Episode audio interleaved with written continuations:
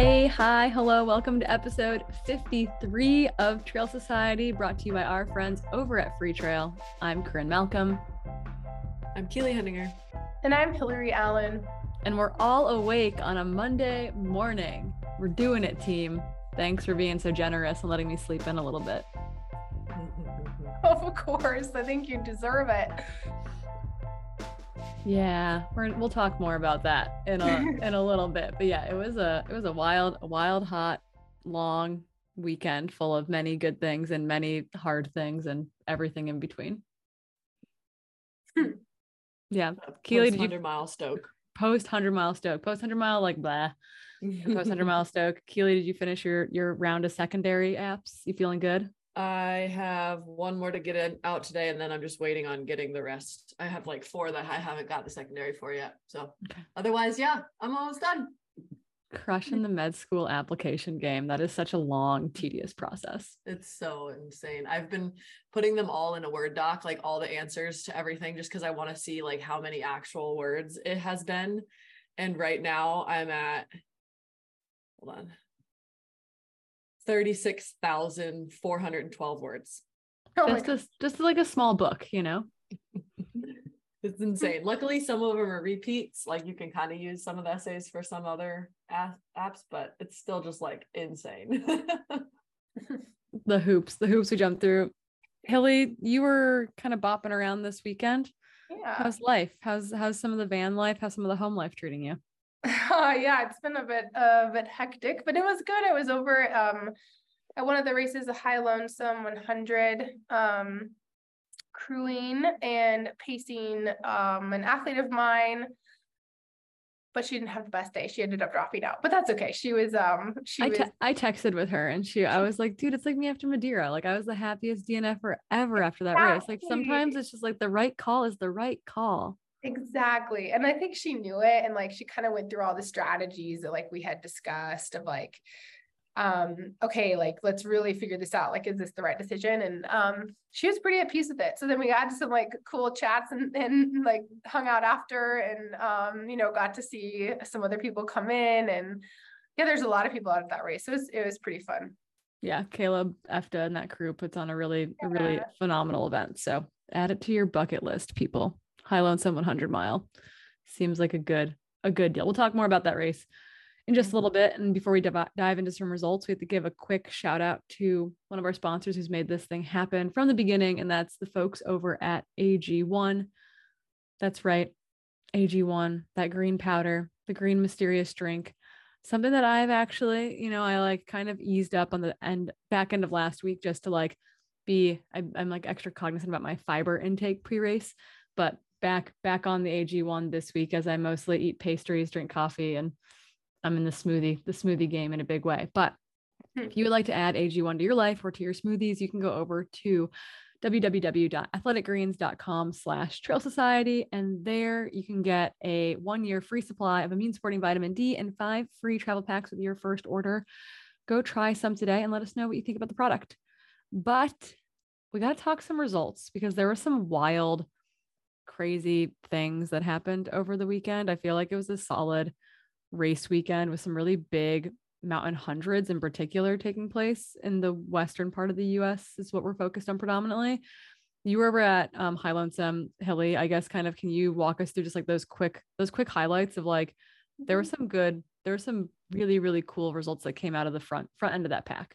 Yeah. So, I mean, I think, like you mentioned, Caleb Efta, he's the race director, and he's done a really good job um, at promoting women participation in this race. So, like Elise Mortis, the the the person who I was um, crewing for and and potentially pacing for at this race, she got in off the wait list because he's made it a trying to get like 50 50 percentage of women versus men on the start line. So there's quite a few women in this race. Um, but um, and we'll, you'll kind of see this in the results that basically the top three women were all in um, the top 10 overall finisher, finishers. Um, the but I do want to touch on the the overall winner of the race. That's Jimmy, Jimmy Elam, and he um, he won it in 1942, um, a new course record by I think over an hour and a half. Um, previously set by um, Ryan. Did Ryan Smith have it?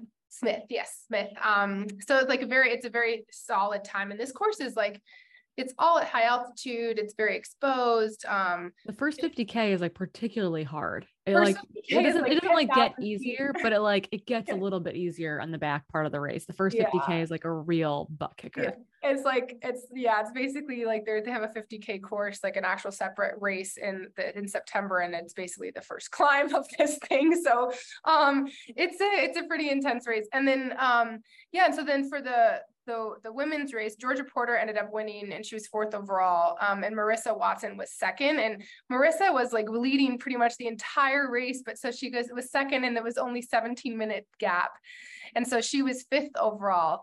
Um, and yeah, so they basically they had it like it was an epic battle until mile 85, and then Georgia um, kind of took it for the last the last little bit.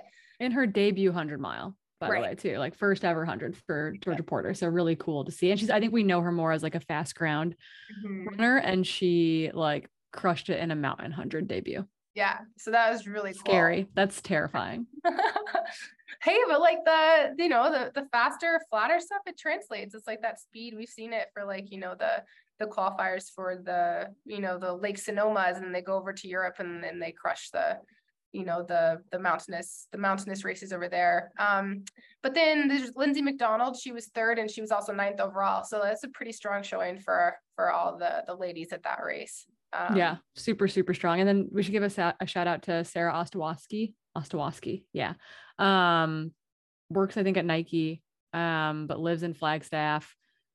Crushed Cocodona 250 crushed Ouray. She took over the lead only at mile 80, I think, in the women's field in the women's race, but she set a new course record and finished third overall at the Ouray 100 mile race. So quick shout out to Sarah because that was a phenomenal performance. Meredith Edwards had the course record previous to that, and I think Alyssa Clark might have might have had the record previous to that. So Ouray's seen like a bunch of big mountain heavy hitters come through. Mm-hmm. Um, it's got like 44,000 feet of climbing or something Whoa. over 100 miles. Dang. Yeah, it's got a super yeah. long it's got a super long cutoff time. They start Friday morning and I think they have until like Sunday at some point in time to finish.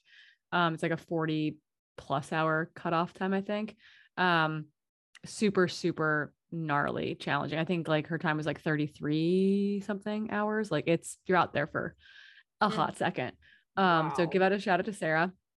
and then um quickly wanted to brush through Cascade Crest. We'll talk about it more in a second. But Yitka Winn, who people probably won't know, but this is her fourth win at Cascade Crest, her fifth mm. finish, her fourth win. She has the current the course has changed a little bit over time. This is an out and back version of the course, so it's not the normal the normal course. Um, but she's got the course record on the looped version of the like on the loop version of the course right now too. Um, she's a mom. She like works um as an editor for REI. She's just a total badass. Yeah. And then Amelia Boone finished second. Um, I ran with her most of the day. Um, and she I think this was by far her like best hundred mile like run like she struggled on the technical downhills but like ran like some of the pct which was 60 miles of it like really really really well. So super cool to see. And then i snuck in in third place got it done.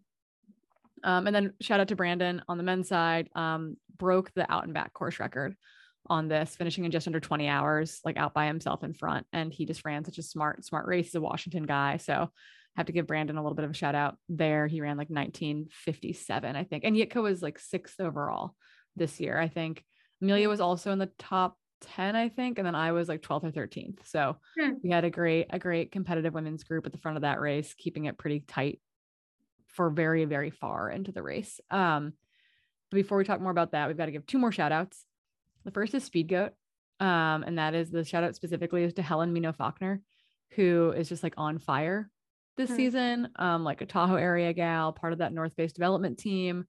Um, hopefully this is like sealing her a, a, official like bigger contract in the future. But like she's my she's my like, oh man, this person better get a like a UROY top 10 nomination this year. Like has just had like stellar, stellar performances, predominantly in like the 50k to um 70, 80k ish distance. What um, else she be, ran? She did Broken Arrow and then she broke an air. She won that race in Argentina. Um, the UTMB ah. race there. She was second, like overall, behind Cody Lind. Um, ran and beat Emily Hawgood there. Um, and then she will be back at CCC this year. Um, cool. part of that like strong women's group going to CCC. So I think if she can pull off, um, this be her longest race, CCC. Uh, she did CCC last year, I believe, as Okay. well. I think she finished 14th or something. She was part of that. I don't think she finished top 10. I think she finished right behind Tara Fraga. I'm probably Okay. wrong. Someone will slide into our DMs about it, but that's okay. Um, but yeah, And I feel like everyone um, talks about her and says she has the best attitude out there too. oh yeah. I mean, she's done. And she's been at Broken Arrow a bunch. I think she's run the Triple Crown before. She. I ran um, against her like when I did the triple crown a couple years ago. And we like we passed each other at the very last, and then like she passed me on the last downhill. But like she's just so fun. We are like hooting and hollering and like shouting Yeah. each other on. She's just so nice. Yeah. Yeah, she's the same coach as Emkay Sullivan, I think, as well. I think um, Rick- Floyd Mhm. coaches both of them. Um, he used to live in Reno, lives out east now. Um, so yeah, she's just a solid, solid mountain human, mountain crusher. Um, but yeah, like great to see her pull off like a like a really solid victory at Speed Goat over the weekend. And then just this morning, again, we're reco- recording on a Monday, a week ahead of when this is going to come out, and the Tahoe 200 just finished, and the first wo- woman to win the Tahoe 200 outright. Because remember, Courtney almost won it outright but Mm. kind of got snuck at the very end or like almost closed and then the guy like had a final like final wind and brought it in and she was second overall. So claire bannwarth um, who's from the uk i believe just finished fifth at hard rock like not that long ago. Like we're all still recovering from hard rock i feel like as a media media outfit hangover. Um just finished fifth at hard rock but just won the tahoe 200 outright in 62 hours 29 minutes. Um and then she's supposedly before her flight home, gonna go do a little fast pack on the Colorado Trail. And she was like, Yeah, I hope that I can do it in like, you know, like 10 days, which I'm pretty sure would be like the one of the fastest known times on that route if she does in fact fast pack it in 10 days. So Whoa. just like a stellar long trail. I think hauler. yeah. From the fastest known time podcast, and I was doing that. I think the Colorado Trail was like one of the nominations, and the women's fastest known time is I think just under ten days for the Colorado Trail. Yeah. And I don't know if she'd be doing it supported or unsupported or self-supported. More, I feel like there's a lot of self-supporting on the Colorado Trail I mean, that's where what they like cash sense. where they cache things. Yeah. Well, So you don't even need to cache anything. You literally pass through so many towns on the route, so it's like you can Yeah. just refuel from the from the towns. yeah so there's a lot of self-support that goes on for that Yeah. fkt so yeah that's kind of what i'm assuming she's doing is self-supported Mhm. um but yeah really making the most out of her trip to the states little hard rock little tahoe 200 little colorado trail you know just like a casual a casual july that's wild. know. What has she done before this?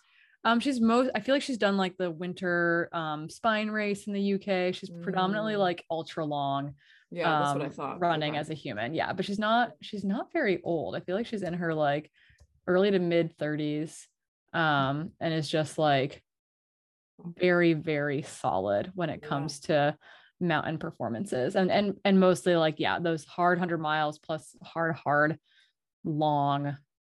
Yeah i think she's in her early 30s um but yeah is into kind of those stage race multi-day 200 mile style um pushes.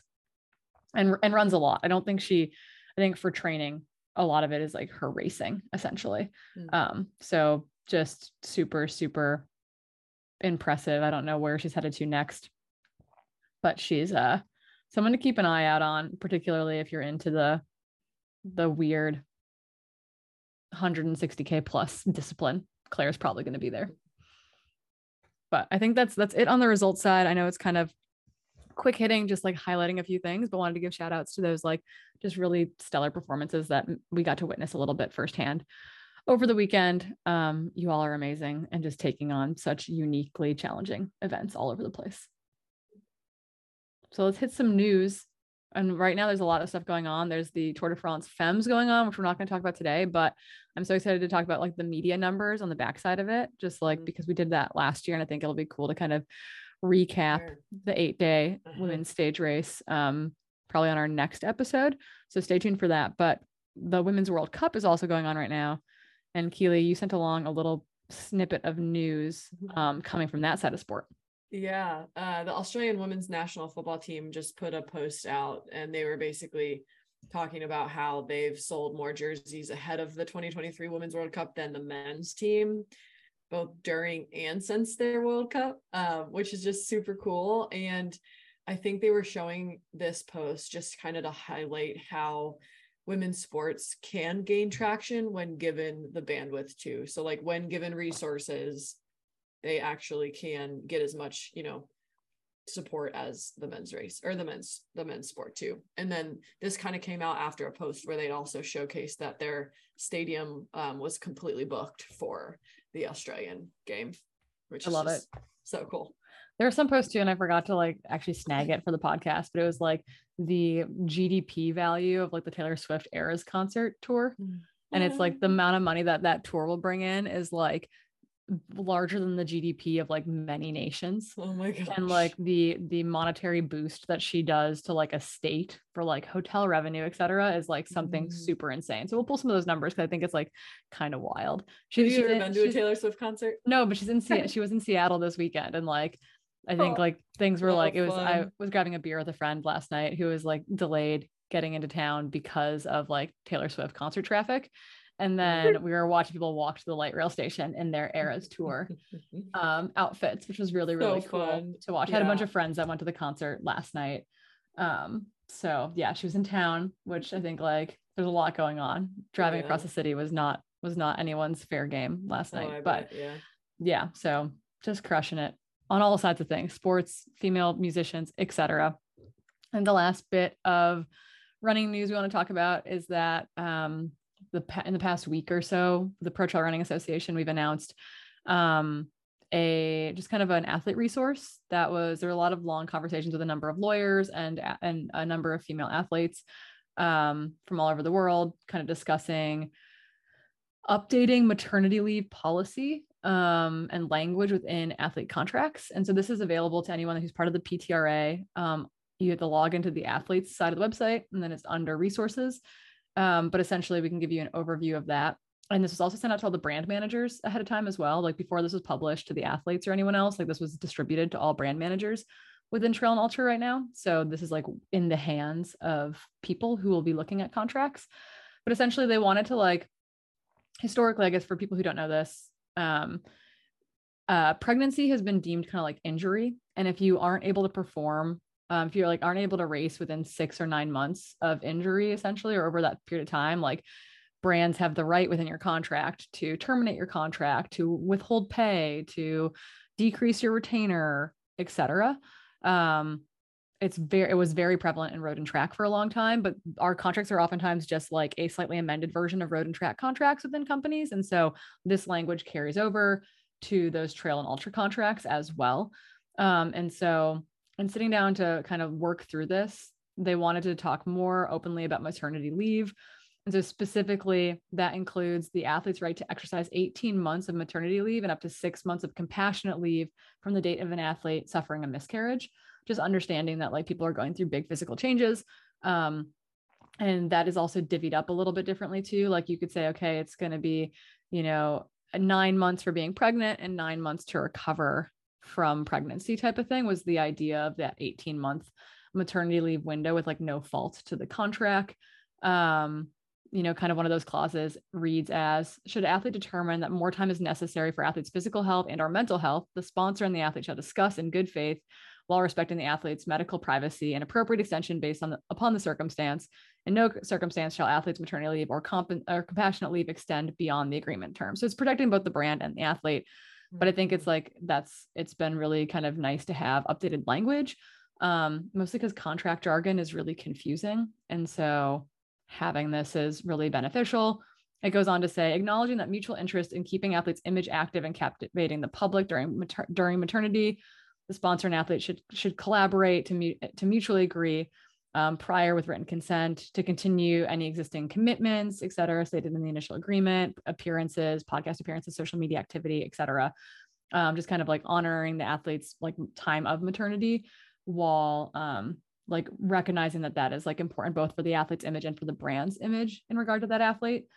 And then child leave was another piece of the puzzle too. And this goes for, and this is what you've seen with the PTRA work with UTMB for their pregnancy policy mm-hmm. is that while we are acknowledging maternity and carrying a child is a really big physical and emotional task and like a long recovery period, we also want to acknowledge that surrogacy, adoption, um, the partner, you know, paternity leave or your partner um, is the one who's carrying, et cetera, that child leave is also on the table.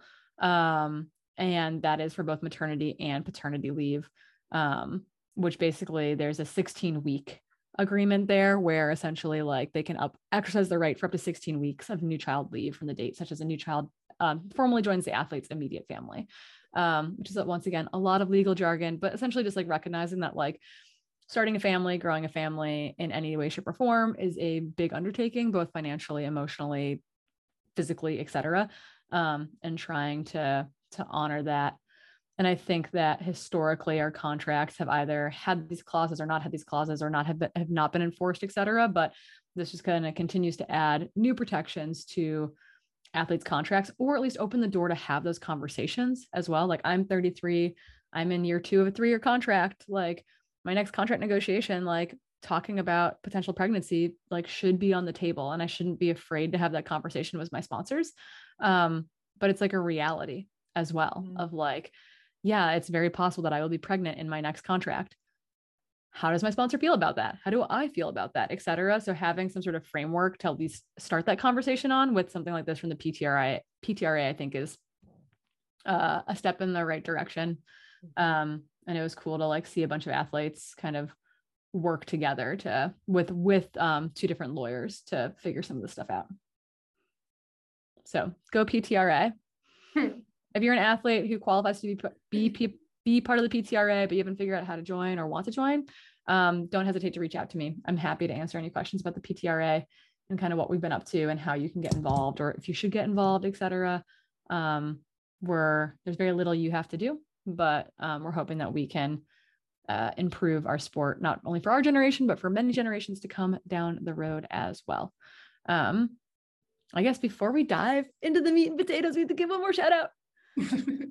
and that's to the feed. Does anyone have anything wonderful they want to say about the feed? No, I just got some more like oh, they had like a limited edition waffle flavor. I forget exactly what it was. The cookies and cream was really good, and then the caramel was really one. good. But I'm hoping that there's more coming down the road because I'm all about limited edition flavors. What's the second one that you just said? Caramel. Maybe it was that one. It's so good. yeah, I don't know. Keely, what's been in your feed box most recently? Mm, I think I said this last week. I've been like kind of a creature of habit lately. So I haven't really branched out, but I've been trying just like all different granolas in the breakfast area. So I try a new one every time. But this time I think I've gone through most. So I got the same uh, RX brand again, which I thought was pretty good. I'm nice. a big granola fan though. So I feel like I don't really discriminate yeah steven's a granola guy in our household so i feel like we're putting we're like the the feed our feed box is putting him in granola which is which is good. I think he's got some co-residents who listen to this so you guys can make fun of steven for his granola habit in the er anytime. Um, but if you would like to also get a box from the feed or try a new product you've got a race coming up they've got new nutrition on the course that you've never tried before be it hammer or GU or scratch etc you can go and get a one off of that product to try ahead of your race so that when you roll into an aid station and they're like, we have grape GU Roctane, you know what you're you know what you're in for, or orange creamsicle heat, or whatever I was drinking this weekend. You want to know what you're getting yourself into. So I think that um, being able to mix and match and try new products is a big deal, and being able to do that all in a one-stop shop at the feed makes that really very easy, very convenient, very possible. They ship super super fast. So again, that's www.thefeed dot com slash trail society. You're looking at $60 over the course of the year in credit doled out in $15 credit increments. That's a lot of money. That's like free bars. That's like you know half a bag of protein etc like there's there's money on the table here. So again go over to www.thefeed.com slash trail society and try something from the feed today. But enough about the feed. Let's talk about me yeah, this is a perfect segue. um, yeah, so I mean, done but this is ta-da, we have the meat and potatoes. It's your interview, Corrine. Um, so we're gonna talk to you about this thing that you did over the weekend. Um, but before we get into that, how are you going? How are you doing? How are you feeling? How is the recovery post Cascade Crest? Um, I have to say, having a husband who's an emergency medicine physician is like really nice because I I mangled a few toes. I kicked, I think, every other rock on the back half of the course. And it turns out, generally speaking, this course is a loop, the Cascade Crest 100 mile race out of Easton, Washington. And the first 15 miles are really rocky and dusty and ruddy and just like gross. Well, when it's an out and back, those are also the back 15 miles of the course. And I found every single rock out there and kicked them all. And my toes uh, were a little bit less than happy. So he's been a great, a great medical provider and treating, treating my toe wounds so that everything stays, you know, top notch, tippy top, up to shape. Um, but yeah, I also want to say I've never done a Friday mm. morning 100 mile start. And finishing then on Saturday morning and like having a Saturday and then a Sunday was really nice like to not like be finishing Sunday morning or Sunday afternoon or evening and then rolling into a Monday morning like I'm all about Friday starts let's do it let's let's not go to work on Fridays and let's start our hundreds then because it makes it makes the rest of the weekend so much easier yeah, but High Lonesome did that too. So, I mean, morning start or PM start? Mm, do you want to do it like full Euro style or just kidding? Yeah, no, there's definitely advantages and disadvantages to everything. I think right. All my next race will have a, a more a more European style start, but it's uh yeah, it's oh, I'm doing okay. I've been horizontal a lot since the end of the race um, napping and or just like laying laying on different surfaces but i'm walking around okay. I can go downstairs not sideways anymore. I can go down forwards. So i feel like i'm really starting to evolve as a human again. It's a big milestone. It's a huge milestone. Not having to like hold onto the handrail and go down sideways is like a, a huge quad milestone. Yeah well, so before you started this race, um, you know, I read your your post about it that this is you're pinning on your first hundred mile race bib since 2019. Um, and we know that you've had some ups and downs with injury, um, you know, moving across the country, getting married, some pretty big milestones. Um, so how did it feel to kind of pib that bin on, the, that bib on, and like to toe the line at Cascade Crest and was but was there anything like in particular kind of going through your mind? Because it can be kind of like a scary you know like a scary moment to to be at a star line again. Yeah it's like super interesting because i was joking with someone that i'm on like the olympic cycle of 100 miles where i'm just going to do one every four years apparently. Um i don't think that's the case but it's kind of felt like that. And i've run long since then obviously. I've run I did an 80 mile effort on TAM during the pandemic. I did a 171 mile effort on the TRT. But yeah, I haven't pinned a race. I haven't finished a 100 mile race since Western States 2019. And I haven't I haven't pinned a race, a 100 mile race bib on since UTMB 2019. I've like since finished a couple shorter ultras. But yeah, like between the pandemic and injury, um, I had a lot of moments where I was like, man like do i do this anymore? Like am i am i like a i like i, I consider myself kind of like a 100 mile specialist like that's kind of like been my favorite area of racing and i haven't done one in a long time like am i still a 100 mile specialist? And so i think i had like it felt really good to get like the monkey off my back i think of like ripping the bandit off getting like getting to the start line feeling like my body was feeling really normal ahead of it. Like I think I told Keely this maybe in passing that like tapering felt really good for the first time in like 18 months because I feel like I actually did training mm-hmm. and then like had a thing to taper from. Because I think getting like getting to the start line at TDS last year, which did not go well, and I dropped out, and even getting to the start of both Madeira last year and this year, it was like I was just getting by with training. Like I was like, I felt like I was cramming for the exam. I didn't feel like I could taper because I didn't feel like I had actually done the training to mm-hmm. get there. So that was like a whole like little piece of the the puzzle. So I feel like that was a big deal to be like, oh, I'm actually ready to go to a race because I've done I've done the prep for the race specifically. So right. that was that was huge, like a big milestone. So I mean, and with that, I think I want to get into the the training too, because that's obviously like a big like that that is a big also hurdle to overcome just from you know injuries you feel like sometimes you can't get into that rhythm of actually training and adequately preparing but do you think that racing on your home trails actually did it help anything like with like mentally kind of knowing what you had to um had in front of you, right? Like you knew the train, you kind of knew roughly where you're going if you haven't been in every single part of it. And this course this year was an out and back too. So you can kind of like see all parts of the course. Did that mentally help you at all? I will say though, on the way back, I was like, I don't remember this. Like I thought this, I'd be like, I thought this section was all uphill and then there'd be like a flat that we were running. And I was like, I don't want to run. I want to hike. Like, why is there a flat here? Or like there's one final uphill before like you officially drop like 4,000 feet in the last like six ish miles of this race. but you've already descended like 2000 feet and then you've got like a 500 foot climb it's like a 13 minute climb and you like you totally forget that it exists and you're like Mm. oh crap we Yeah. have to go up this big hill now um so an out and back is great but you definitely like completely forget what you ran you know 12 hours ago. But i will say that like i wanted to do a 100 mile race or like a local big race on you know quote unquote home trails because that applies like a different style of pressure.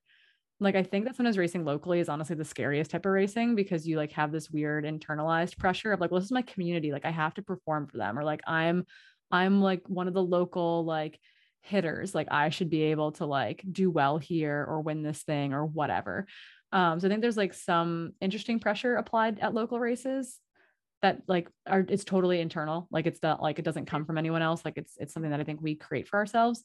Um but i got to experience pressure in racing without having to travel internationally without having to fly across the country like i literally slept in my bed thursday night in air conditioning which was great. And then we like woke up early and we started driving over to easton at like 5 15 a.m um so that we can make it there for like pack like packet drop off um because everything was in the morning of the race. We were starting at 8 a.m um so yeah we like left left seattle at 5 15 rolled over to easton. We're there by 6 15 etc so it's like it was really nice and convenient to race on my home trails but it was this kind of balance of pressure applied by it being a local race without having to do the heavy lifting of going all the way to europe for that 100 mile race pressure etc so i think it was good practice for hopefully some future endeavors Nice. and I had all my friends out there cheering, and it was so special. And then all my friends were pacing my other friends that were racing or running and crewing. And so it was like,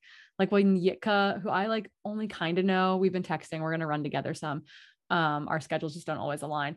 But like my friends were pacing her. And so when they came like flying by me, like I was standing still, it was like my friends cheering for me and like Yitka cheering for me and me cheering for her. And like Amelia's crew were like that she put together, you know, three weeks ago were like my friends as well from the area. So it's like we all were like, and they were, and they were yelling at me. And it was, um, those local experiences are really cool where it's like, oh, my entire, my brother came out to the halfway point with his cat. Like random friends of ours came out to the halfway point who I wasn't expect, I weren't expecting to see there. Like it was, um, cause it's 45 minutes from town. Um, and so it was really, really cool to see a bunch of, a bunch of friends. Um, yeah, I mean, so the I think that's also like a really special part about it. Um, obviously, I mean, you can have that with anyone at the because we know everyone at all these these races, but still, it's like it adds just like a little local flair and like it's it makes it so special. But um, yeah, so I guess like how because I mean, we knew you were you were training and your training was going well with all like the intervals that you. I remember the like when you first talked about that you you were doing like run intervals and you're like my le- my lungs can take this, but my legs like they're learning to turn over fast again. So how how did that that training build and and block you know how did it go? How did how how did your body hold up? How was it harder physically or mentally? Um yeah just kind of tell us about that Yeah, so I um feel like I'm in a, a more I'm still like lower volume than I think I've been historically in the past, which th- is not bad. I think it's fine. Um I also think that like it's really easy to like look at mileage instead of time and be like, "Oh, like a 60 mile week here is like an 80 mile week in San Francisco." And I have to remind myself that like a 60 mile week in Seattle like in Issaquah is a 80 mile week in the headlands, just like due to the nature of our terrain for the most part. Like you have to work for flatter stuff here for sure in a big, in a big way. Like we have a lot of hiking. You want to train for a hiking race? We got you covered. Yeah. Um, yeah, you want to find the gnarliest stuff to go up and down? We've got you covered. So I think it's like recognizing some of that and just getting comfortable with it. But yeah, I did my first this spring, like this block has been the first time I've been able to do intensity on my feet since getting hurt in 2021. So it's been like two years of like not being able to do like anything more than like light strides, basically. So being able to do like LT style intervals or tempos and that kind of stuff, like haven't been able to do that because that's been the thing that's like set my adductor off, which has been part of this like bone stress injury pattern, um, like in and around my pelvis. And so that was really cool it was like really really fun i've like been working hard with my pt to manage and mitigate. I go into the gym like a former cross country skier and I just like want to lift the heaviest shit and just like I end up hurting myself because I'm like, yeah, like put all the plates on the bar, let's go. And I'm like, okay, Corrine, you like don't lift that regularly and it's been a hot second, so you can't do that. So I had to like work with my PT to like scale stuff appropriately to make sure that I was like doing the things I needed to do um to be able to hold up in training. And then we also got creative um with um my coach Adam St. Pierre to I did a lot of some of my longest days were actually like instead of one long run, it was a multitude of runs, um, kind of like cluster running, which Hillary, I think you've done some of as well, where it's, you know, I did, you know, several two, I did three two hour runs over the course of a day, or I had like a day at Western States, like Western States week, where like just fitting running in around things. I think I did like three or four runs over the course of the day. Like I went for a run and then I joined Keely for a run and then I went for another run with friends and then I did finally did a shakeout. And it was like you know a 28 mile day but it like t- it took four runs to get it in type of thing. So well I don't think that's ideal per se I think for 100 mile training specificity and like making it work it worked. And I also think that like when I was doing some of those shorter long runs but having more throughout the day I had less like breakdown and so I ran with better form, et cetera, and wasn't like really falling apart in, you know, hour five of six type of thing as I like because I was breaking the run up. So that was really, really good. But yeah, trainings looked a little bit different than it has in the past, but I feel like I feel like I'm finally I go out the door to run and I'm not like, will my body work today? Like it's kind of like cool, I can go for a run and life is pretty like I can trust that my body's going to do what it's supposed to do for the most part. Like 9 days out of 10 that's a really cool feeling. I mean, I think I think that's really that's really tough. Um, I'm gonna kind of like um hop around a little bit because I think this is this is uh relevant to a question that I want to ask. But I mean, you know, we were talking about like you know DNFs, right? And um a little bit earlier with uh in our conversation in the the results section, but um, you know, trusting your body again. That's a huge milestone to overcome when you're able to train and feel like you've trained adequately and prepared for this race. But then like come race day and something happens, right? Like you've had this happen. Um, I remember specifically in TDS, your body was like, nope, right? It was like yeah, hard, hard no. Hard no. And like you made the right the right call to, you know, to listen to that, to stop. Um, and you know and something you know similar happened in, in madeira where it was just like you're you're listening to these cues that your body was telling you to like okay like this is enough. Like we we're not ready yet. So i'm, I'm wondering if there was any of that fear um going into our or even a moment right um during this race. Like did like of that journey of like trusting yourself again where you had to be like okay what is this? Is this like a normal 100 mile pain or is this something else? Like did you mm-hmm. have to combat with any of with any of that? I feel like i got no i feel like i went into this one like really confident in my body of just like knowing that it was going to be okay. I'm like tds last year like in hindsight i shouldn't have started. Like i knew that. Like i i like didn't feel good about starting but like talked to my support system and they were like you should just do it. Like if it doesn't happen it doesn't happen. That's fine. Like you can drop. You can like you can finish dead last doesn't matter. Like just like let's let's get to the start line let's do it. And i like in hindsight know that i should have listened to my body and just not started that race. Um and tds was like or and then madeira was like a prep into this where it's like i feel like that was a stepping stone to get here. Like i wasn't quite ready for the full day at madeira but it was definitely like that still was a confidence booster for cascade crest which might seem weird that a dnf was like a confidence booster but I made it through 53 miles with a ton of vert, like relatively like fine. Like I felt like I got more out of that race than I deserved um, from like a training perspective and knew that that would serve me well moving towards Cascade Crest and any other future goal. Um, so yeah, it was interesting. Like going into this, I think because of those previous experiences, like I didn't have any of the fear I had this time around, like I did before TDS last year. And then I feel like my build into um into Cascade Crest, like off of Madeira, felt really relatively smooth. Like still some hiccups, like I like threw my back out one week and like etc. There was some, there were definitely some craziness that went down, but I didn't at any point, I wasn't like, okay, like let's see what happens with the pelvis. I was like, okay, like we're gonna go, like we're gonna go run a hundred mile race type of thing. Like things are gonna happen out there, but it wasn't like a okay body, are you sure you got this type of like sensation at all. Yeah, no, I think that that's that's really good, and that's also like, I mean, that's a huge that's a huge win. That's amazing, right? Like, because that can be really scary. Um, it's almost like sometimes I feel like in these races we can, we can try to forget that feeling of like what is just being really tired and like mm-hmm. you know what's like what's more than that. Um, no, so I think I think that's awesome and that's like super good to hear. But um, I want to hear more about the race. Um, specifically you said you shared a lot of miles with amelia um, and that's got to be so cool right? Because it's like sometimes in these hundreds they can just get so spread out you're just like you spend hours and hours alone. You actually weren't that far behind her at the end. So it's like seemed like you guys shared a lot of miles. And i read on her post something about like you keeping her entertained in the tunnel which I do know which tunnel this is. I've cycled through this tunnel. It can get quite dark. Um, oh, it's very, you need a light. It's like a two yeah, mile long tunnel. It's really long. Yeah. Um, but yeah, so yeah, can you kind of tell us just about, about the race and like just generally like how it played out and we can kind of get into more specifics, like fueling and other low moments and things like that. Totally. So it's funny because it's like this really cute little start. It's like very much like grassroots, but it's like a race that's been around for a long time. Like it's got a lot of, I understand why people, there's one dude there who finished just ahead of me who he did his first Cascade Crest at 17. And this was his 18th Cascade Crest. Whoa. Um, so people keep coming back to this thing. Like Yitka, it's her fifth, fifth finish, fourth win. Like this is a race people do time and time again and um, that you can you you understand why when you're out there like it's a really special race.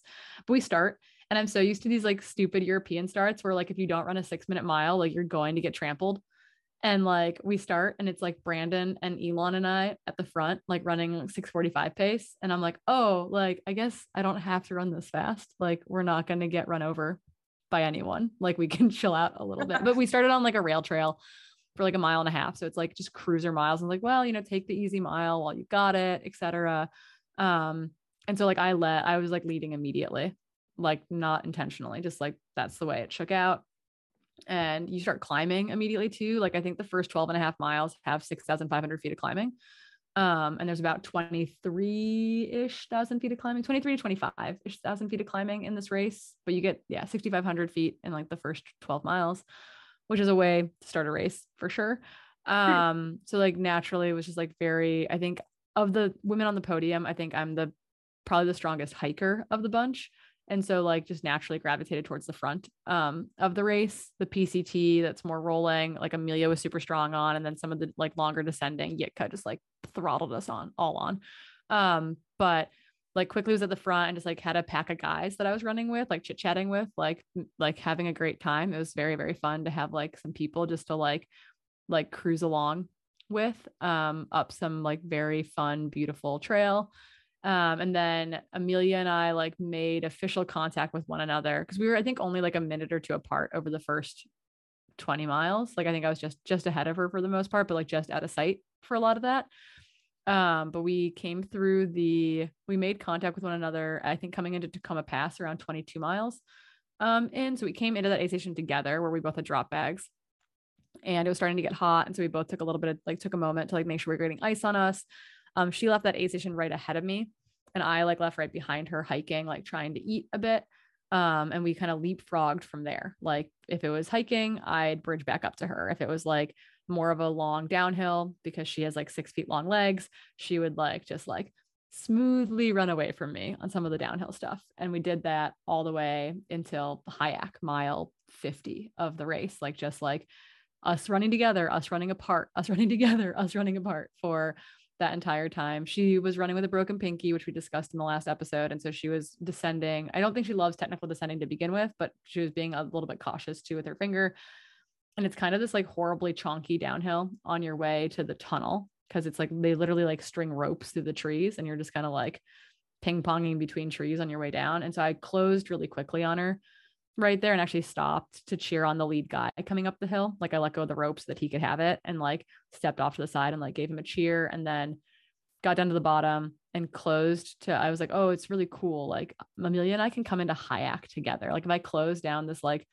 you know 60 second gap like we can come into Hyak like side by side which would be so cool and Cascade Crest to have like the top two women like at at the 51 mile mark like the halfway point like together um And so close to her in the tunnel, we both like accidentally pulled the nipple off a water bottle. Like each of like we each like within 30 seconds of each other, we're trying to drink from a water bottle, pulled like the nipple off the top of it. So just had like water, or in my case, HEED, like just shooting out everywhere in the dark. um, try and like there's like bikes coming by us, and like there's the men are, are coming back towards us with pacers as well.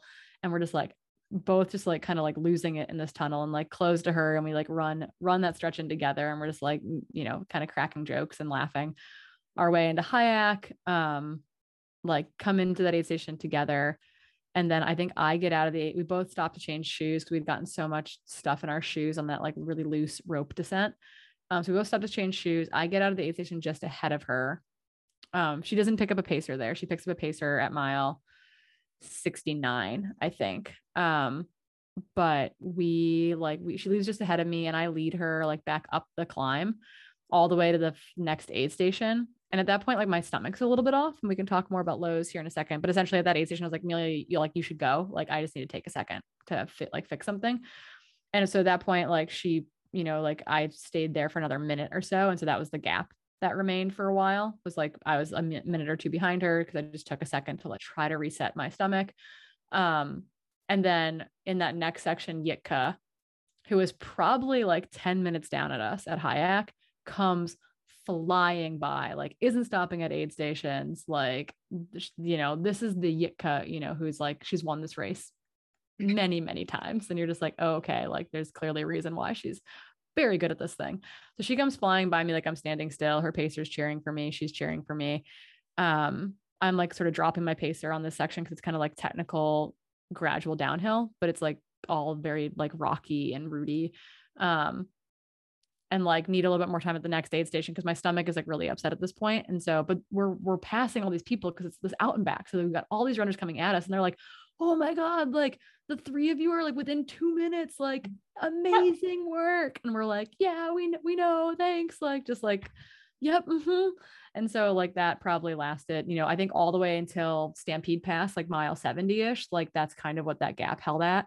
Um, and then I let I took some I took an extra time there to eat some noodles um, to try to get calories in because I was running behind, and then left with Steven um, to for his first time ever pacing me in an ultra and proceeded oh. to like he's like we got we're up this climb and he's like hey Corrine like you need to eat something and I was like I don't want to and he's like no you need to eat something so I try to eat a gel and I proceed to like vomit up everything I've eaten in like the last hour and like everything I've drank in the last hour so I'm like vomiting my husband who's never paced me in an ultra is like wow this is something and I was like yelling like bon voyage noodles because I was like vomiting up the noodles I'd eaten like everything was like coming out it was not great um but in that moment and I like laughed about this on Strava or something. I was like, oh man, like in my head, I was convinced only the winner gets a sweatshirt and like had a moment of panic being like, I wanted one of those sweatshirts. Like now I'm not going to get one. Like that's kind of a bummer. I started eating saltines at the next aid station, which I've never had saltines in a race, which sounds like the driest, most horrible option ever. But I was like, oh, when you're sick, you eat saltines. Like this is fine. Um, but yeah, it took a while to come back from that low moment. And that's, I think I just like, I needed to spend I went from spending like 90 seconds at aid stations to like spending like five or six minutes at every aid station just because I needed to like physically stop in order to eat anything or drink anything. And so we just kind of like lost a ton of time in that probably like probably like a 12 or 15 mile section where like I needed that to reset and then like picked up Matt Mitchell to pace me into the finish like the final 20 22 miles and by the time we got up like our first big climb out of there I like was feeling more and more like normal and good. And we actually ran like a really good back 15 miles of the race. And at the end of and I still was taking more time at aid stations. Like I stopped at the 50, like 16 mile to go aid station or 18 mile to go aid station. And like they fed me a quesadilla with uh instant mashed potatoes in it. And it was like the best thing I ever had. And I didn't really want it, but they're like, what are you to lose? Just like eat the freaking quesadilla. And I was like, okay and then I was like, oh, this is actually tasty. Like I'll have another piece. Um, and cuddled with a puppy there for a second. And then we like took off from there. And at the next aid station, like I didn't want they had bacon. I was like, I don't want bacon. But they're like, they're like, okay, we've got broth. Like, do you want broth? And I was like, yeah. And they're like, okay, we're we have to heat it up for you. And I was like, oh, maybe I don't want broth then. And then Matt's like, where what are we gonna do, Corrine? Like, what like what what kind of rush are you in right now? Like, just just wait a couple minutes to have some stupid broth. And I was like, fine. So I'm like in a blanket at this aid station, like waiting for broth and like cracking jokes with aid station volunteers. And then from there, we ran like a really awesome final 12 and a half miles into the finish. And it's like funny in hindsight. Like I have so much respect and like I'm just so blown away by Yitka and Amelia's runs. And it just like goes to show you like how critical like all these little pieces are. Cause like if we, I look at our moving times, for example, like my moving time is the fastest of the three of us, but I completely fell apart and I had to like spend time at aid stations and I had to like stop to vomit and I had to do all these little things that like, yeah, zero minute miles add up. Mm. And in this case, like it added up to, you know, like being an hour back type of thing. So it's like that it's just like it's really cool. Like to me, it's really exciting to be like, okay, like I moved well when I was moving, but I also had some moments where I was not moving at all. And that is like where I see like the opportunity for growth and lessons learned. And like I will get to take that stuff forward with me into the next anything I race next of being like, okay, I, I'm willing to try X, Y, or Z thing earlier. I'm willing to recognize what I messed up and like try to like try to address that ahead of time, etc. So I think it was like overwhelmingly, I'm really happy with the day, even though it definitely was like far from perfect. And I had to fight some demons. And my pacer, Nikki, who's seen me like happy go lucky at Western States twice, was like, Yeah, that's like the deepest I've seen you like in the like concentration bubble. Like you just like were very much like, I'm just surviving right now. Like nothing will come in or out because I am surviving. So we did it. We made it to the finish line. We were sub 24 hours. It was my slowest 100 mile ever um, by like 45 minutes or something because Leadville was my slowest previous. Um, but it's yeah, it was everything we could have hoped for. And the volunteers were amazing and insane. And they the uh, Easton junior cadets, like the junior firefighters, um, had a milkshake and hamburger stand at the end. And so we oh. waited around for milkshakes and had milkshakes before we went home and showered and napped. Um, but yeah, just like a very special race with very um and like incredible people volunteering on course, running the course, etc. So feel very like as I, I posted an Instagram post today and I was like gratitude. Like I'm taking a lot of gratitude away for from like this experience in the race. Oh, that's amazing. I love that race cap because it is. That's like my monologue. Oh, it's so good because it's like a series of these of these moments, right? But then they like you live a day out there. It's like a it's mm-hmm. like a lifetime, like in in the course of the, these hundred milers. But um, I'm curious. I mean, you said you did get a like. I only have a few other questions. I think you like kind of talked about. You just talked about everything just so so succinctly. But what about? Um, do you have any like? I know you said you got a little bit behind on fueling, but do you have any like numbers associated with like your like your fueling facts this is the keely question. She wants to know she wants to know your your fuel facts keely's keely's not going to be pleased with me. Um oh, no. i don't i don't know exact numbers but i did better than madeira. So keely keely gave me a hard time rightfully so after madeira when i was like i physically had to stop in order to eat. I ate better than that. But what i botched this time was hydration um in which i needed it was definitely warmer earlier than I think I was willing to like play into. And I just think I was behind on hydration. And I think it was like one of those very like it wasn't like a whoa, we're behind on hydration. It was like a very slowly turning the dial in the wrong direction on hydration. Um, and I think I need to play with some other salt solutions. Um, like I'll drink whatever's out there. Like they had HEED and I don't mind HEED and it's got some calorie in it, it's got electrolyte in it, etc. Um, but I think there were moments where I wasn't drinking enough fluid and I didn't have any plain water on me. And so I like by the by the back third of the race, I was like craving water. I've never craved water in my entire life. Mm-hmm. Like never in a race, never in my day-to-day life. Like I'm kind of a chronic underhydrator type of thing. But I know when I don't hydrate well, I don't thermoregulate well. And I know when I don't hydrate or thermoregulate well, I don't eat well. And so I think that's like kind of what set the stomach off down the road was like just being behind on hydration, probably between mile 20 and mile 60 or mile 20 and mile 50 ish or something like that, where like it took me a while to catch back up or like find some sort of equilibrium.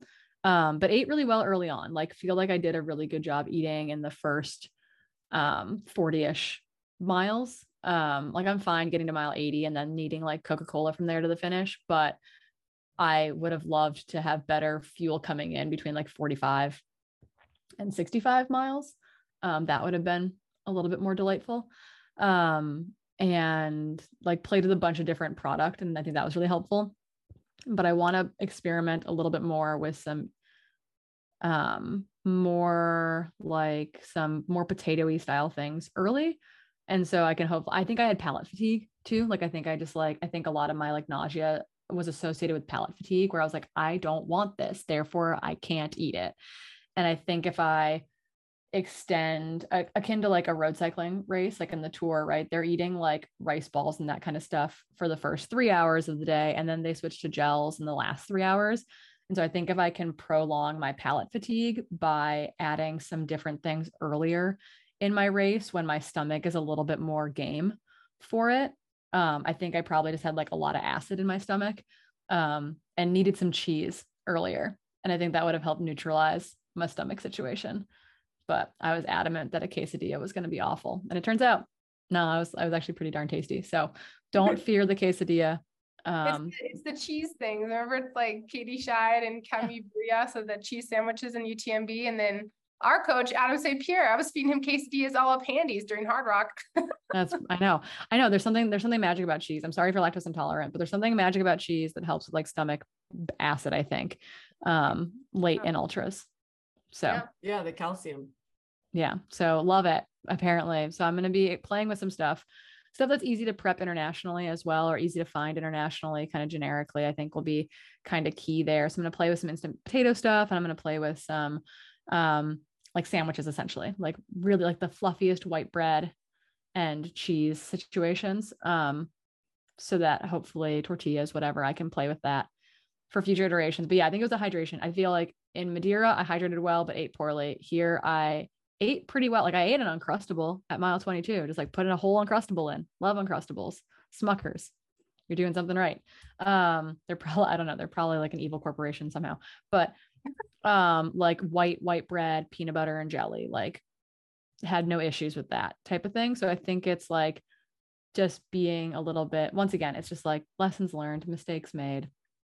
But um it's nice when it's your stomach and it's not like oh i just wasn't fit enough or like oh my quads fell apart or like oh like I was just really tired. It was like, oh, I like ran a really strong last like 15 to 18 miles cool like i can i can figure out this other piece of the puzzle. So the goal is to make my triceps stronger because my triceps got really tired using poles um haven't been hitting the gym hard enough and then um yeah the some more tricks to play with hydration and nutrition wise. So i give myself like another like i don't know probably b minus c plus.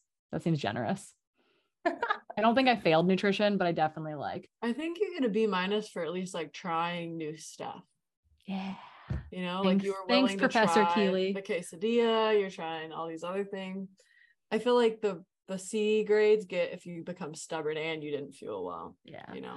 No, my, my pacer Nikki after the fact was like, "Yeah, I think I should have tried to get you to eat something different earlier." And I was like, "I don't think I would have listened to you."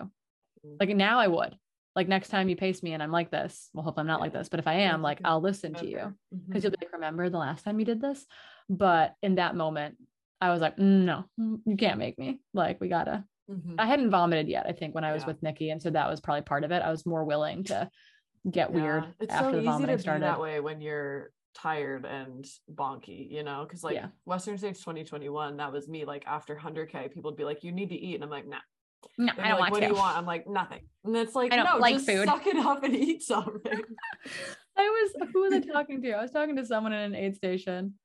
And I was just like, I was like, oh, eating is the worst, right? And there's like another guy who's out there running, and he's like, yeah, I'm pretty overeating right now. And I'm like, this is awful. But they had like potato soup. They had all sorts of stuff that would have been good if I had just like taken a moment to like not be an idiot. So don't, if you're listening to this, don't be an idiot.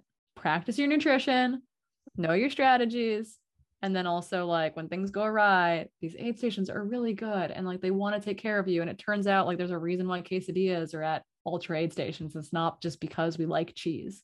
Like i think there's a method to the madness here. There's something about it that works. Yeah. But i guess the final question i have for you is uh what's next besides some more horizontal time Yeah, I um yeah, I'm gonna take things pretty darn chill. My toes need to recover um a little bit. I've been walking and I'll like I've got it's nice to have a dog because like they require some movement. Um and they just kind of tow you on a leash, which is nice. Um, but I am going to do I'm gonna go to Cape Town and I'm gonna do the 100 mile at Ultra Trail Cape Town at the end of November. And I'm so I'm breaking my four year Olympic cycle of hundreds, and I am gonna do a second one this year, assuming that like recovery and everything goes well. Like so far, everything seems good, mentally, energy is good, etc. But my my plan and hope and goal is to be in Cape Town, and it is to hopefully do the hundred mile there. If something physically is a little bit off, but I feel like I can do get the fitness for the 100k, then maybe I would do that. Um, if I need to shorten it, but I would really like to do the 100 mile there after watching you run it last year. So that is the current plan is to go to Cape Town. So cool. Maybe I'll be there too. Who knows? Come hang out with me. Oh my gosh, that'd be great. Who knows? I don't know. We'll see. yeah, you can. Well, if you just want to come feed me potatoes, I am open, open for potato feeding as well. Well, I think, um, oh yeah, definitely. Maybe, I mean, is the 100K or the 100 miler on the same day? No. Yes. The 100 mile starts Friday and the 100K starts Saturday. They overlap though. Yeah, yeah. we overlap. I remember because like I remember Drew Holman just like passed me like I was standing still when he was running. By. You're like, I'm trying to run down this downhill. oh man. Oh, so cool. Like, uh, I thought I was yeah. running fast. Never mind. Know, like I'm moving, but he's flying. yeah. Yeah. Um, it's uh that was Kelly Wolf passing me in Madeira, not this year, but last year. I was like, oh, you're running. Yeah, yeah. She was on the 50 mile, and I was like, I am not. I'm making it. You are running. Yeah, it's a different, different world. But heck yeah. Everyone come to Cape Town. That's my plea. Let's come hang out with us in South Africa. My mom's coming. Oh man, I know. Actually, my parents, after seeing me go there, they're like, "We're gonna go on vacation in South Africa." I was like, "Just come for the race." yeah, my mom's gonna fly in like Wednesday of race week or Tuesday of race week, and then we're gonna stay in Cape Town till the fifth of December. Oh, that's amazing! Oh, nice. I'm very excited. So I'm going on vacation with my mom. So love your moms. well, um, I guess Corrine, do you want to wrap this up? We've got we've got some society slamming to do. We do. And I I what I've been doing is I say, Keely, you put all these wonderful society slams in here. What do we have? who's been who's been sliding into our DMs? The first one's a yeah. really easy, easy question. First one's an easy question. I think I'm gonna jump to the second one first. Okay. So we have a shout out from uh, a fan about last week's episode with Amelia Boone um, she basically said the following Thank you so much for the open and authentic conversation with Amelia. My husband and I have decided not to have kids. And even though I'm 100% certain that's the right decision for us, I still have a lot of sadness and grief surrounding this decision. Listening to this episode, I think a lot of that grief stems from shame and fear for not living up to society's standards for me as a woman. Thank you so much for helping to normalize that womanhood does not have to equal motherhood. And so oh, I'm sure I have that, like chills. I know. I'm sure that's like echoed by a lot of listeners. I saw a lot of different posts come through about people like resonating really well with Amelia's story as well as like comments on the post. So thanks for coming on, Amelia. Like and changing the narrative around this with us because there should be no shame in that decision. Yeah, yeah. I love you. It was yeah. so good to see her this weekend. She's phenomenal. I know. Another one we got um sorry for those of you who we haven't responded to yet, but I plan to get most questions into the Society Slam. Um, but we have a question that's an easy one for us to answer from someone who recently moved to Seattle. They moved there from Tahoe and they're an avid casual trail runner and they're trying to find other trail runners. And so they asked if we had recommendations or running clubs in the area slash favorite trails around Seattle. So I thought we would just tackle this one with Corrine being the expert in the area. Um, I can me and, tell you. Me and Hillary things. can kind of go off this and just say favorite places in our respective cities too, in case anybody's listening who needs uh, ideas around Portland or Boulder too. Sweet. Yeah. So if you're new to Seattle or you're in Seattle and you want trail runners, um, a couple things you can do. One is um, Seven Hills Running Shop in uh, over by Discovery Park. They host a, I think it's like a Thursday night um, trail run. Uh, Rich Lockwood, who's phenomenal, is there. Oftentimes, Kim um, Carmel, who finished um, fourth in Cascade Crest. She runs there a lot. Like it's just a really good group of humans, and they run out of the Seven Hills Running Shop in Discovery Park um, on a weeknight run. And then the other big one is actually the Cowgill Collective. We had several cowgillers. I don't know if that's what you call them in plural, outrunning Cascade Crest. Um, but they host like four or five runs throughout the week. They host like a Monday evening run, they host a Wednesday evening workout, and those are generally both like in the city. Thursday mornings, they call them Thirsty Thursdays, and they host like a migratory trail run in the morning. Um, so sometimes they're at Tiger, sometimes they're at Cougar, sometimes they're in the city, like sometimes they're at Squak, like they like bounce around. Um, and then they have an evening, like an evening pub run on Thursdays as well. And then they oftentimes also have weekend runs, either demo runs or they like go camp somewhere for the weekend and and go on a run Saturday and Sunday. Like they're super active. They're a huge group of humans. They are all very, very welcoming and very encouraging in the community. It was so cool to see so many of them out there.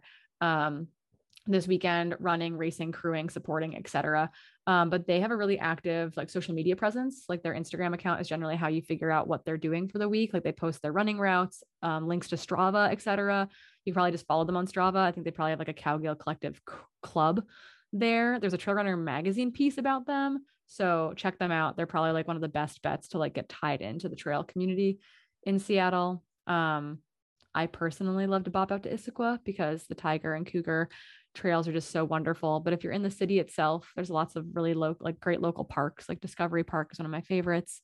Um, I live closer to like Seward Park and that kind of stuff in the South South Seattle zone, um, which is a combination of like paved and and dirt stuff. But if you want you want trail trails, you're gonna head head over 90. You're gonna head east over to Issaquah, and there is like the panacea of every variety of trail you could ever want. So good on you.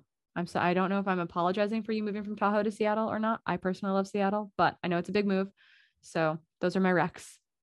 Reach out if you have any more questions. You can also slide into my DMs or Keely will pass along your information because I'm happy to to dive deeper into any specific Seattle recs for you all. What about you guys? Portland, Boulder.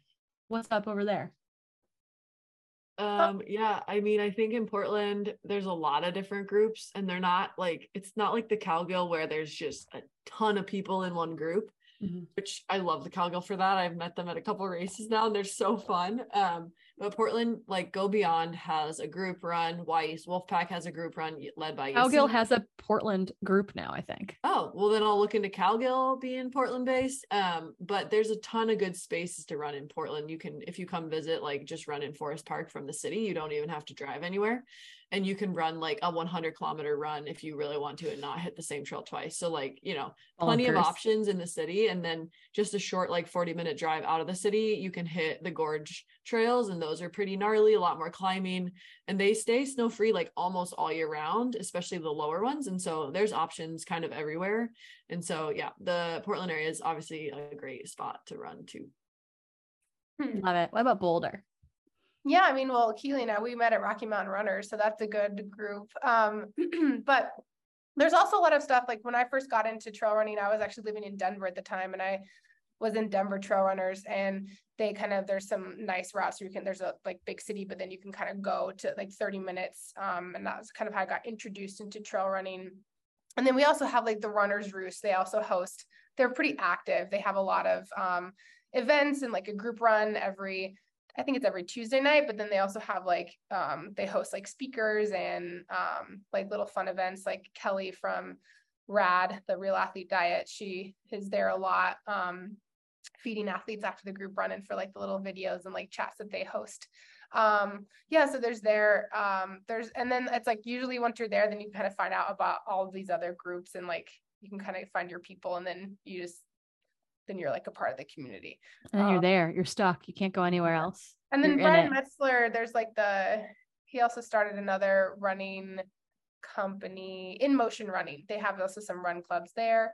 So so cool. Amazing. Boulder was one of the most welcoming groups I've ever met when when I moved there. It's so cool. There's like Boulder Trail Runners. There's a ton of them. Yeah. Yeah. Yeah. And you just have to find the right kind of vibe for you. And there's yeah. definitely different vibes. Different groups have different vibes and you said to figure it out they're generally all very welcoming but it's like the it's a vibe check for sure. It's like what kind of energy do i need? What kind of seriousness do i need? What kind of like fun do i need? Is there iterations of this that's better for me etc so or or you're getting outside of your comfort zone and that's a big deal. Like for me personally like too many people make me anxious um and so i've had to like be like okay i'm going to this cowgill run. I am ready for 40 people type of thing. But you have to like I have to physically like prepare myself for that because it can be a lot just to like be like, I don't know who I'm talking to. Ah, panic. Um, so I understand the the panic that ensues with trying to meet meet friends and be part of these running groups. So good luck to you all. If you have more questions, send them our way. Hillary, it sounds like you ran into Anna Mae Flynn this weekend. Oh yeah, I was gonna add something in this, and this is kind of related to like a future episode that we're probably gonna do. But I ran into her. Um, she's been uh, kind of overcoming a, a, like a hip injury, and she's been kind of working back and like post surgical. Yeah, so. I, I was saw her and was kind of like chatting about that. Um, I was actually on my way back from like a little bike run adventure and I saw her and Gus Gibbs running together. Um, but yeah, she was basically just really appreciative and like she was um, we were talking about kind of like my multi-sport stuff and um, you know how she'd appreciate the, the perspective of yeah like how you know you tackle that to like emphasize being like a lifelong runner and kind of what that means with cross training or you know targeting certain races and how how many times a year that we should actually you know target to race and like big mm-hmm. events and um so yeah i think this is gonna kind of fuel we've talked about it an episode um later in the year so mm-hmm. yay i love it i love it i love it Anna Mae we love and appreciate you as well. And we know that you are on a journey back. It sounds like with Western States is the goal. Very excited about exciting. like I want her to be fired up, and it sounds like she is. So heck yeah on that front. Well, I think that's that's it for today, y'all. We hope you enjoyed our little Cascade Crest recap and deep dive and everything else that went along with it. keep sliding into our DMs. Um, questions, comments, concerns, anything you got, we'll take it all. And until next time, we'll see you out on the trails.